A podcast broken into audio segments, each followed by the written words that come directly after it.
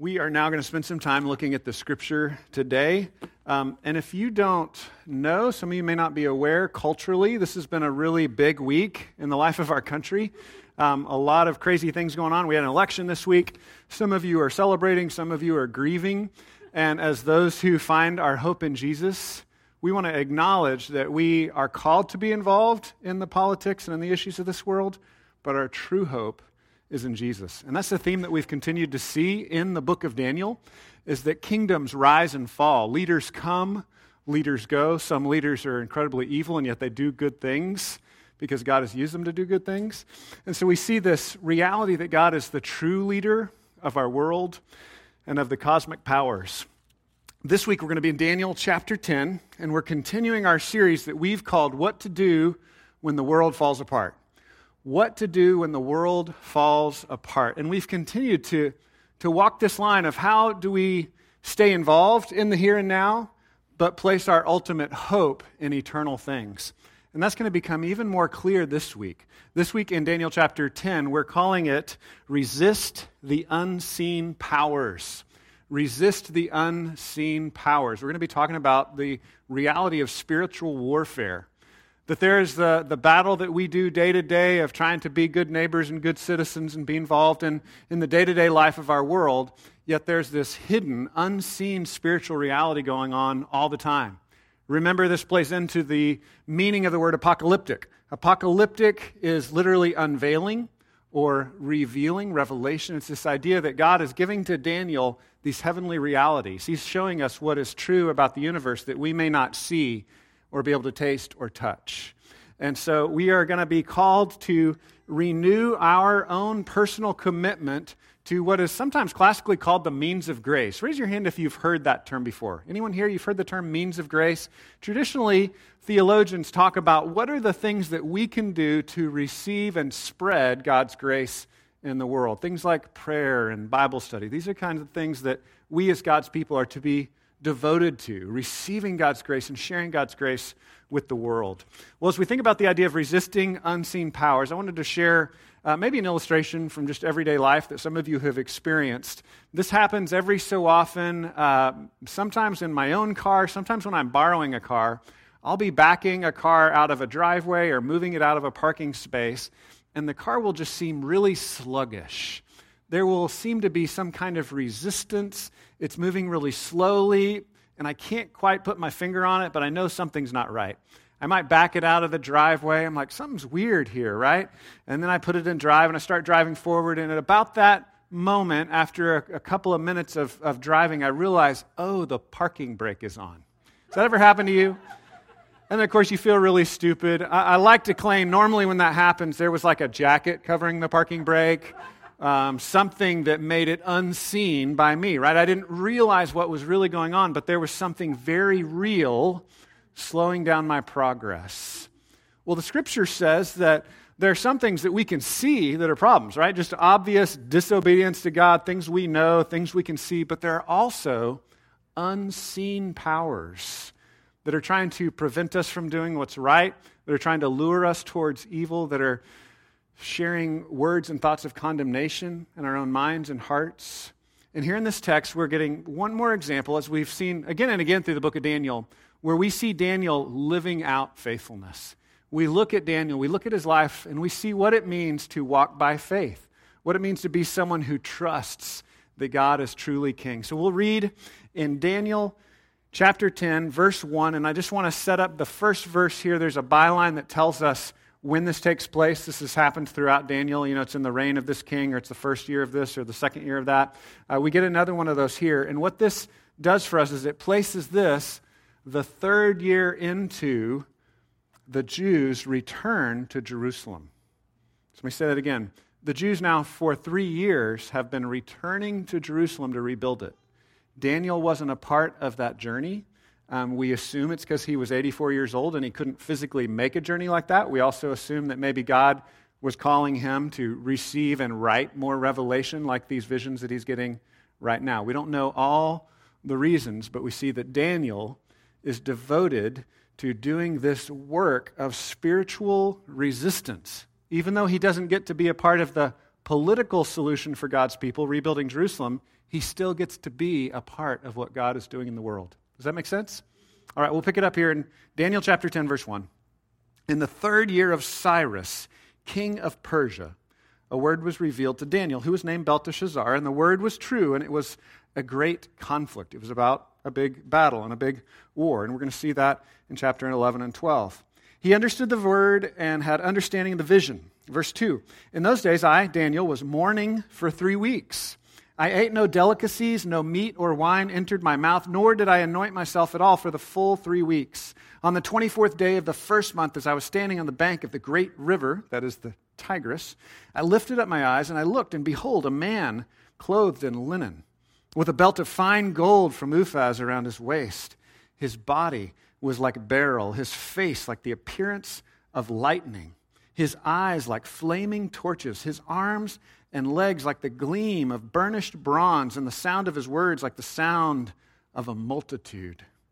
And I, Daniel, alone saw the vision. For the men who were with me did not see the vision, but a great trembling fell upon them, and they fled to hide themselves. So I was left alone and saw this great vision, and no strength was left in me. My radiant appearance was fearfully changed, and I retained no strength. Then I heard the sound of his words, and as I heard the sound of his words, I fell on my face in deep sleep with my face to the ground. I'm going to pause there. I'm going to pray that God would speak to us in this moment. God, we pray that you would speak through your word. We believe that your word, your scriptures, speak with the authority and relevance of Jesus himself. And so, Father, we receive your revelation, your unveiling through these apocalyptic visions. We thank you that you've spoken to prophets like Daniel, and we thank you that you give us your word. But we pray now that your Holy Spirit would meet us here. Because, God, there's a natural resistance we have to the truth. We need you to speak into our life, to open our minds and our hearts, that we would be receptive to you. So we pray that your Holy Spirit would work in us now. Help us to, to hear you, help us to obey you.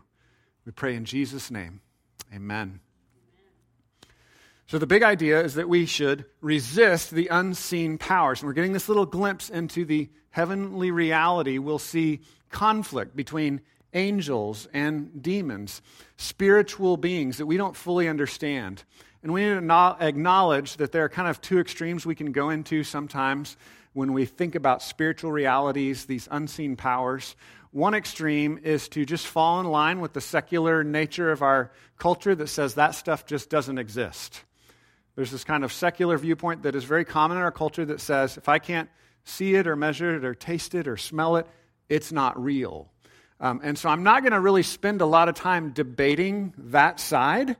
I'm just going to say the Bible says it's real, and I think intuitively we know it's real.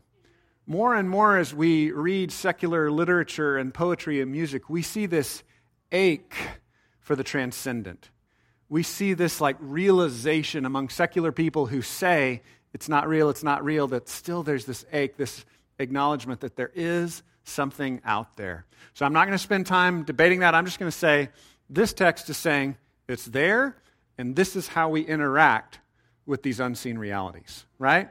So it's just going to say this is what we do. The other extreme that we go to, though, sometimes is saying, yeah, it's there, and we have this fatalistic idea that we can't resist evil because it's just so powerful, we get swept up by it, right?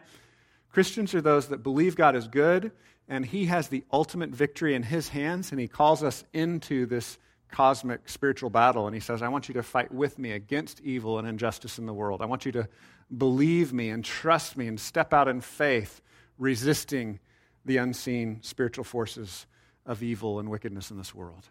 So, again, we're going to see this lived out by Daniel. And as we see this lived out by Daniel, I want to encourage you to go back and study more. A couple of key texts James chapter 4 and Ephesians chapter 6. So, if you just want to write those down for your own study, those of you that are Bible readers, Bible students, can look at these later on your own. Ephesians 6, it's sometimes called the armor of God passage. And then James chapter 4, which talks about where spiritual conflict really comes from. Um, but we're going to focus on this text today, and we've got three things that we see lived out in the faithful life of Daniel. One is that fasting is supernatural resistance. It's probably the most foreign to our, uh, our culture. Fasting. Fasting is spiritual, supernatural resistance. The second one is that prayer is supernatural resistance. That one we hear about more, right? We're, we're more familiar with that idea. Prayer is supernatural resistance. And then finally, the last one Bible study is supernatural resistance. It's actually engaging the unseen powers of this world, resisting the unseen powers of this world when we engage in Bible study, learning and growing in our understanding of Scripture. So the first thing, thing is fasting is supernatural resistance. Fasting. Now, just to define, because we are not as familiar with fasting in our culture, we're kind of an anti fasting culture in a lot of ways. Um, two things that are important elements, I think, of fasting one is abstaining from something valuable, and the other is lamenting. And so sometimes when people talk about fasting, they're emphasizing one of those more than the other, right? It's kind of like a, a technical or concrete physical version of it. Fasting is just abstaining from something, abstaining from food or special drink, right? The other would be lamenting. There's usually a grieving, emotional kind of uh, context with fasting as well. And so I want to encourage you to engage in both sides of that, not to just miss it and go for one side or the other. So fasting generally has both elements. Uh, we see purposeful abstaining and lament in verses 2 through 3 of Daniel chapter 10. Look at this. Verse 2 In those days, I, Daniel, was mourning for three weeks. That's what I call lament, right? That's the emotional side of it. Like, God, we're broken. There are probably tears. Mourning means grieving, crying out to God. We've talked about how important this is in the life of Christians to lament injustice and brokenness in our world. That's an important part of our faith. And we see that being engaged in by Daniel for three weeks. And this was during the Passover time. Again, we got that date line in verse 1 that tells us when this was happening, and we get more stuff later on that tells us exactly like which month it is and everything. This was during a celebratory time in the Jewish calendar, yet he was grieving. He was mourning, lamenting. Verse 3 says then, I ate no delicacies, no meat or wine entered my mouth, nor did I anoint myself at all for the full three weeks. So that's the abstaining side, right? He didn't eat special food. He didn't drink wine. He didn't have delicacies. That's, I guess, the ancient version of candy bars or cake, right? Like he was, he was abstaining from special things, not, not indulging in the normal fine foods, eating more simply, just drinking water, no wine, just eating plain foods not the fancy foods, not the rich foods. He did this also for three weeks. It also says, I did not anoint myself at all. Um, this would be the modern version of I didn't bathe and use deodorant and you know use perfume and cologne. So sorry about that. But again, this is an abstaining from the normal rhythms of life, the normal comforts, you might say, of life.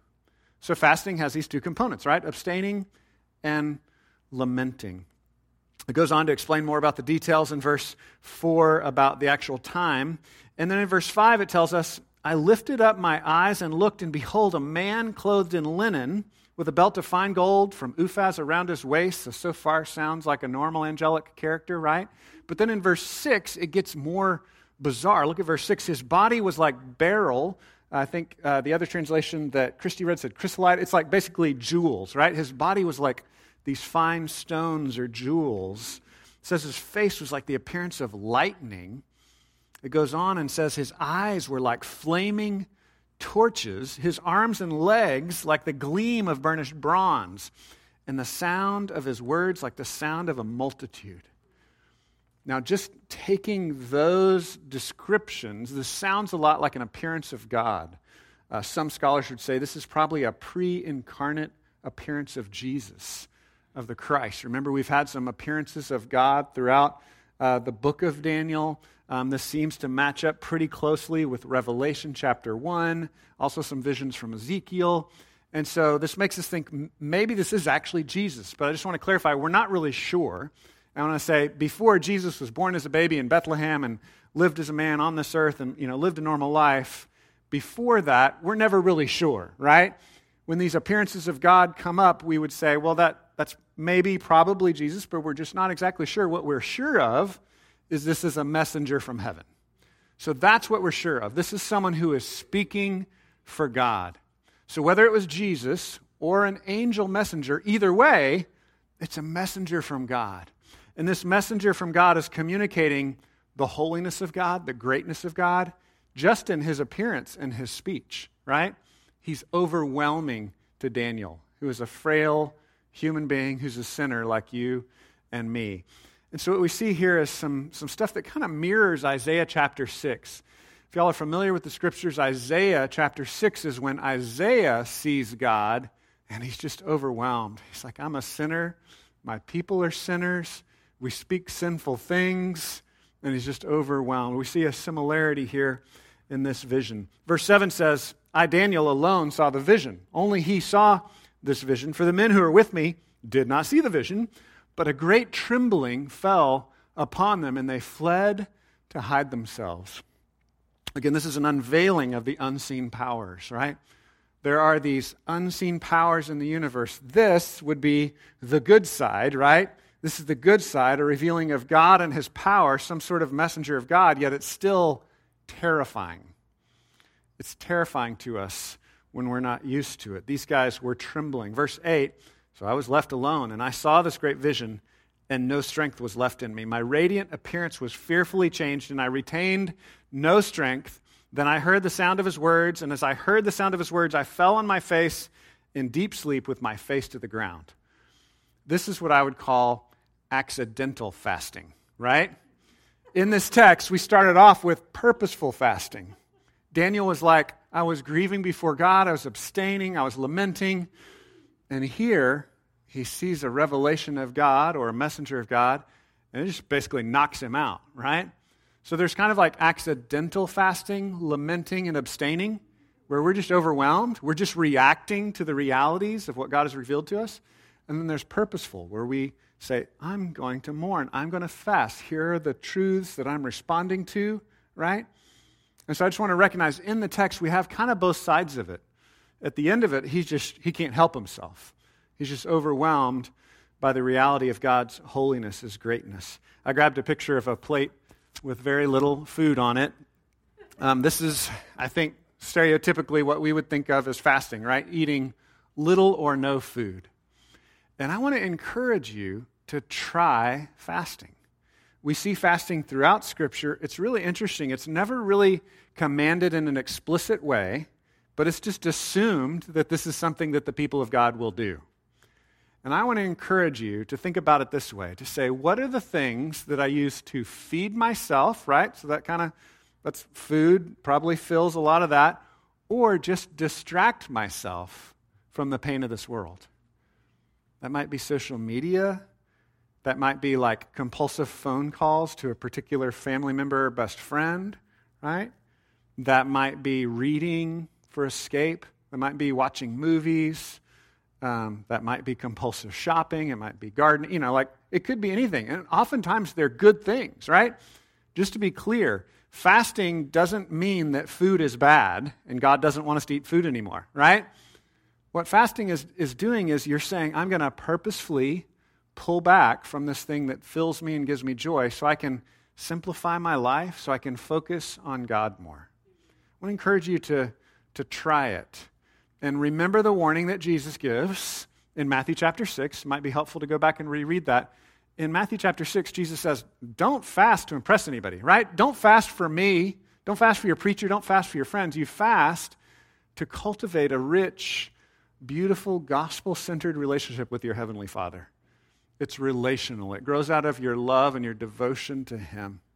So I think one of the best ways to think about fasting is anything in your life that you might be using to just anesthetize yourself, right? Like anesthesia, when you go to have surgery, they knock you out so you don't feel how hard and painful it is, right? Well, we do that in our life, right? We just kind of fill ourselves with food and drink and media and distractions. What are those things that you're using to distract yourself from how hard and how painful life is. Well, here we see this example of Daniel, and again, it's throughout the, the scripture. People of God set those things aside temporarily, again, not to impress people, not even to impress God. It's just opening up space in your life so you can focus more on God. Does that make sense? It's just kind of carving out a little space for your emotions and your flesh to be more in tune with who God is. I also would remind you that part of fasting and part of this abstaining from filling our lives with these things and lamenting what's broken in ourselves and in our world, part of that is just cultivating a general attitude of humility. And so in James chapter 4, which I think is a great parallel of the spiritual war stuff we see here, um, in James, James says, Why are you quarreling and fighting? Isn't it because of your selfish desires? And then he gives very specific instructions about how to resist the unseen power of the devil in this world. And James says this in James 4 6. He says, God resists the proud, but gives grace to the humble, to those who recognize their smallness before God. Fasting is a way to act that out, to physically act out what you believe to be true. It's a way of making yourself small before God and focusing on Him in worship. James 4 7 goes on and says this Therefore, submit to God, resist the devil, and he will flee from you. Making yourself small, submitting yourself under God, is the same thing as resisting the devil. And so, fasting is a beautiful way to cultivate this in your life. All right, the next point that we see is that prayer is supernatural resistance. We pick up the story in verse 10. He says, Behold, a hand touched me and set me trembling on my hands and knees. So remember, he'd seen the vision and it knocked him out, and a hand lifts him up. So some people that believe that that was actually Jesus would say, Well, now this is an angel now picking him up. Again, we're not really sure. We just know these are heavenly beings speaking for God. And one of these heavenly beings now lifts him up He's trembling. He's on his hands and knees now. And he says, Oh, Daniel, man greatly loved, understand the words that I speak to you and stand upright, for now I have been sent to you. And when he had spoken this word to me, I stood up trembling. He's speaking the love of God. Remember, God loves us. John 3:16, God so loved the world that he gave his only begotten son, right? Jesus is proof that God loves you.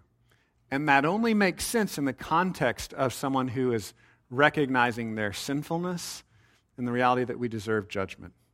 Those who don't even believe in the concept of sin or judgment aren't going to really understand the love of God.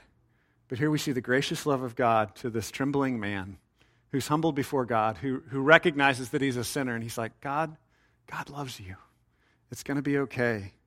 Verse 12, he said to me, Fear not, Daniel.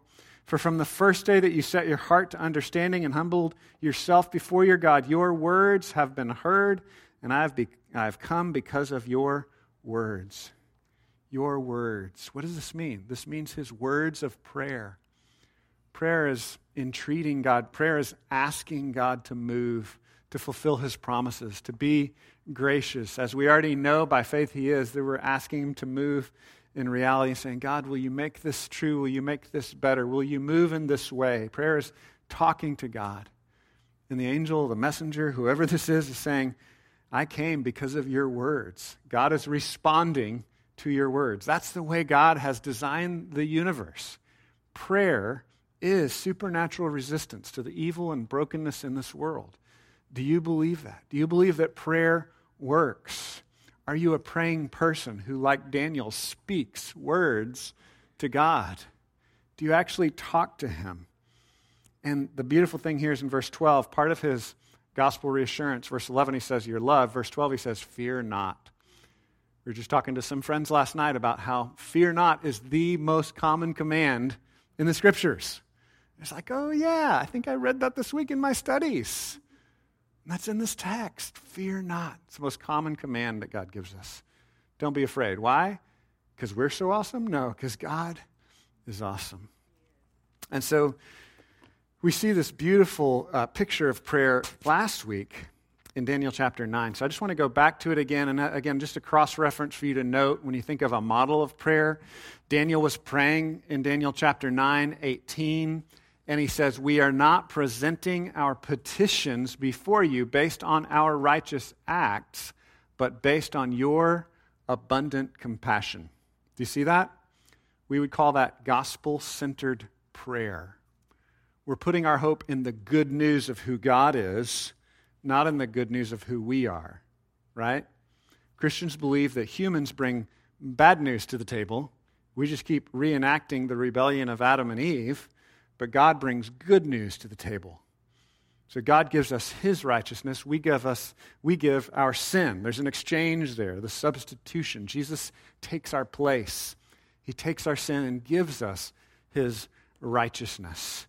And so when we think about prayer, again, one of the great cross reference passages about resisting spiritual forces is Ephesians chapter 6. It's known as the armor of God passage. It talks about putting on the armor of God. And even there in Ephesians chapter 6, in verse 10, it says, Be strong in the Lord and in the strength of his might. Right? So when we engage in spiritual battle, resisting the unseen forces of evil in the world, we are trusting in the might of God, not in our own might.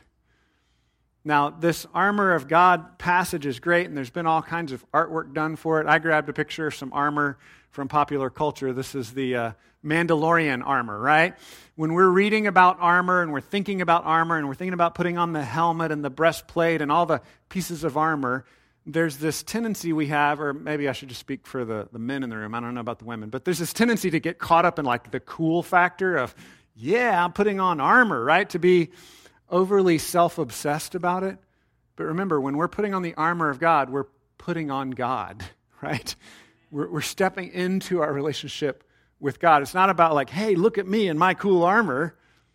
It's about our faith in God, right? Prayer is accessing that relationship with God. And prayer is a big part of fighting in Ephesians chapter 6. It says, pray, pray, pray, pray again and again. As we put on the armor of God, we're engaging in trusting in His strength and not in our own. So we have the example in uh, Daniel chapter 9. I'm going to go back again to the text here in Daniel 10. In Daniel 10, 13, it says, The prince of the kingdom of Persia withstood me 21 days. But Michael, one of the chief princes, came to help me, for I was left there with the kings of Persia. Now, this is bizarre. Basically, what this is describing is spiritual princes, right? Angels and demons. And do you note the timestamp again? 21 days, three weeks, right? Daniel's praying for three weeks, and an angel shows up or a messenger of God shows up and says, Yeah, there was a fight for three weeks. Basically, while he was praying, that equated in the unseen realm to a spiritual battle that was taking place.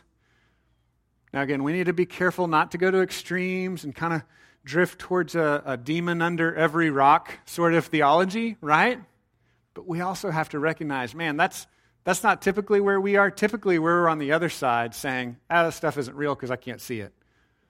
But here we're being shown, and really Daniel is being shown. There's probably new things being revealed to the great prophet in this moment, just as there might be new things being revealed to us. Spiritual battles taking place. There's a real war of good versus evil with spiritual beings. If you're interested in more study of this, I would recommend the Bible Project has done several nice videos on spiritual beings. They have a page, spiritual beings, and then they have several little videos about it, um, angels and demons and different spiritual beings. Uh, so I encourage you if you want to study more on it. Um, but I want to bring you back to what are we supposed to do about it, right? Because I can't answer every question, uh, but I know what we should do. What should we do? We should pray. We should talk to God. We should ask Him for His help. So in verse 14, he says, I came to you to make you understand what is to happen to your people in the latter days, for this vision is for days yet to come. So in 11 and 12, we're going to get the final vision. Heaven keeps revealing to Daniel what's going to happen to reassure Daniel that you know what? When your political party doesn't win, or when your political party does win, either way, it's not the end of the story. This is just one little part of the story. There's this larger battle going on, and the kingdom of God is what will eventually rule and reign here on earth. And so Daniel's about to get one more vision. We'll see that in a couple of weeks. Actually, I'm going to be out next week, but we're going to end it in a couple of weeks. And so the messenger saying, I'm going to give you this vision and in verse 15, it says, When he had spoken to me, according to these words, I turned my face toward the ground and was mute. Right? Daniel couldn't even speak. Probably this is how many of you feel when I say, You should pray more. Right? You're like, Dave, I'm just, I'm mute. I don't know what to say. Right? But, but look at this. God is going to. God is going to help you pray. Verse 16 Behold, one in the likeness of the children of man touched my lips. Then I opened my mouth and spoke. I said to him who stood before me, O my Lord, by reason of the vision, pains have come upon me. I retain no strength. How can my Lord's servant talk with my Lord? For now, no strength remains in me, and no breath is left in me. Do you hear Daniel's prayer? This is a model prayer for us, right? Starts off with, I have nothing to say, right? I, I can't speak. And then you see God coming to you. This again kind of mirrors what happens in Isaiah chapter 6. In Isaiah chapter 6, Isaiah's like, I'm a sinner. I speak unclean things, and the angel touches this hot burning coal to cleanse him, right? It's this spiritual analogy of atonement, of what we see fulfilled in the cross, of our sins being take away, taken away through the cross, the atonement.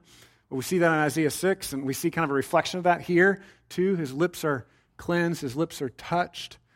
It opens his mouth. And this shows us this, again, beautiful gospel reality that in and of ourselves, we cannot speak. We're mute. God, I have nothing to say. I can't speak. But when we recognize the grace that God has given to us, that God has forgiven us for our sins, it opens up our mouth. And even then, Daniel's like, I'm weak, God, I'm weak, right? So often, I want to encourage you your prayer life shouldn't sound like perfect Puritan prayers, but your prayer life should sound like this God, I don't know what to say. Or, God, where are you? Or, God, help me. Or, God, I don't have the right words. It's okay to pray those kinds of prayers. It's a relationship with a Heavenly Father who loves you. So we should be praying people. And this is a part, again, of this hidden spiritual battle that's taking place. Okay, so methods. What are some methods? Number one, remember the gospel. I think that's acted out in Isaiah chapter 6 and here when the heavenly messenger touches the lips of the man of God. Remember, God is doing that for you. He's cleansing your lips so that you can talk to Him. Number two, here are just some books, some things that'll help you to pray, right? Some crutches for you. Remember, you can you could just talk to God, but there are also books, also some books that are helpful. One thing I think is helpful is just praying through Scripture. If you read the Bible, then just try to pray it back to God. Like if you read uh, chapter one of John this morning, just try to pray it back to God. Oh, God, this is true, or help me to understand this is true, right? You just start talking to Him about what you're reading. Um, there are also some prayer guides like uh, MatthewHenry.org. I've talked about this. These are kind of Puritan prayers, but it's nice because he just arranges. Um, it's called The Method of Prayer by Matthew Henry, this old Puritan guy. He died a long time ago, but some of his fans put his stuff on the internet. So Matthew Henry didn't put his stuff on the internet. He, he was a Puritan that died, you know, hundreds of years ago, but MatthewHenry.org, you can subscribe and you get like an email that'll basically give you scriptural prayers to pray, right? So if you like to have something to pray, it's biblical prayers. Another one I recommend a lot is A Praying Life by Paul Miller. He walks us through the relational side of prayer, but he also gives us some techniques, like ways to write your prayers on cards. And then finally, a book that we've really loved is Every Moment Holy by Douglas McKelvey. What Douglas McKelvey does is he takes just the little things of life, like changing a diaper or drinking coffee or doing your everyday work, and he sets these beautiful prayers to go along with these kind of mundane things of life.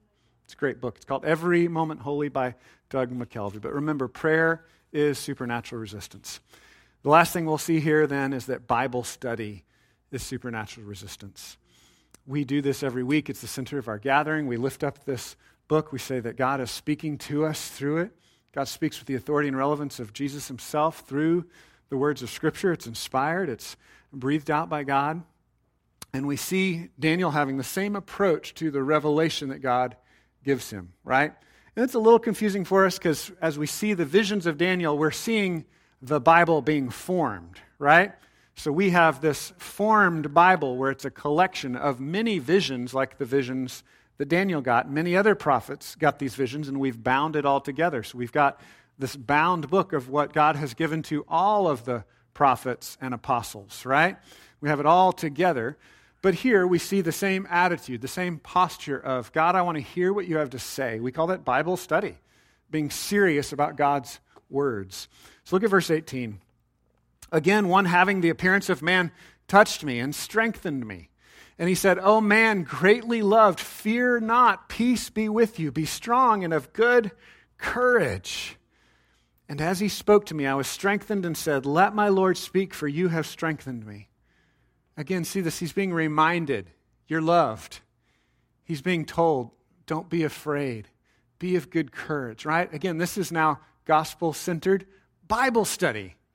We don't read the book to impress God hey, God, look at how much I know about your book, right? We read it because we believe that He loves us. So we see that integrated here in the text. This affects His attitude. Let my Lord speak, for you have strengthened me. That should be our attitude as we approach Scripture, right? We pick up this book, we feel like we can't handle it, and we remember that God has touched us, God has strengthened us through the cross, and we say, God, speak to me, for you have strengthened me. Verse 20, he said, Do you know why I've come to you? But now I will return to fight against the prince of Persia. And when I go out, behold, the prince of Greece will come. So again, behind the leadership of these great empires, there are these unseen spiritual powers. Saying there's a prince over Persia, there's a prince over Greece, and I'm involved in the spiritual battle. Verse 21 But I will tell you what is inscribed in the book of truth. There is none who contends by my side against these except for Michael, your prince. And so, again, Michael is a famous angel who appears again in Revelation. There are a lot of parallels in Revelation, the book of Revelation at the end of the New Testament, a lot of parallels to the book of Daniel. So, we see Daniel's posture towards the word. And my question for you and for me is do I have that same posture? Do I recognize, on the one hand, apart from God speaking to me and touching me and giving me grace and encouragement, telling me, fear not, telling me I'm deeply loved, apart from that, I'm not going to read and study this book. But when I believe that He loves me, when I trust that God has given Himself to me on the cross, I can't get enough of this book. And man, I, I just want to confess, my heart goes up and down with that, right? And so sometimes we say, man, I'm not feeling it, but I'm going to come to the book because I think it'll remind me of His love. Other times we say, I know God loves me, and we just voraciously eat it up. Either way, we should be people of the book. Bible study is going to be something that helps us to engage in supernatural resistance to the evil powers of this world. How are we going to know what's right and wrong apart from this book? How are we going to know what God wants from us in such a crazy world apart from Him speaking to us? So remember, as we look at Ephesians 6, I keep referencing that as putting on the armor of God and the, the spiritual battle we do there. I just want to remind you something from that section. The Word of God is the only offensive weapon described in the armor of God. You've probably heard this before, but a lot of the armor that we see in the armor of God passage is defensive, right? And it's mostly the gospel. It's mostly like faith and the righteousness of Christ and just, you know, putting on who God is, covering ourselves with Christ, right? It's defensive. It protects us from spiritual enemies. But the Word of God is actually an offensive weapon. We're told it's the sword of the Spirit, which is the Word of God. That's what it says in Ephesians chapter 6. So if we want to actually make headway in this world, right, we have two choices. We can be like Peter, who pulls out a real sword and cuts off the ears of the enemies of Christ. But Jesus said, No, that's not how we're going to win this battle. Jesus said, We're not going to win the battle with, with a real sword cutting off people's ears. We're going to win by proclaiming my word. So that's what Christians devote themselves to. Again, we call this the means of grace. We, we share his word and we say God's actually going to work in the real world as we proclaim his truth, as we study it, as we memorize it, as we own it, as we trust it, as we share it with others. Do you spend regular time in the Bible besides our weekly gathering. If not, you need to take next steps. And don't try to go from, you know, 0 to 60 in 3 seconds, right? Start small.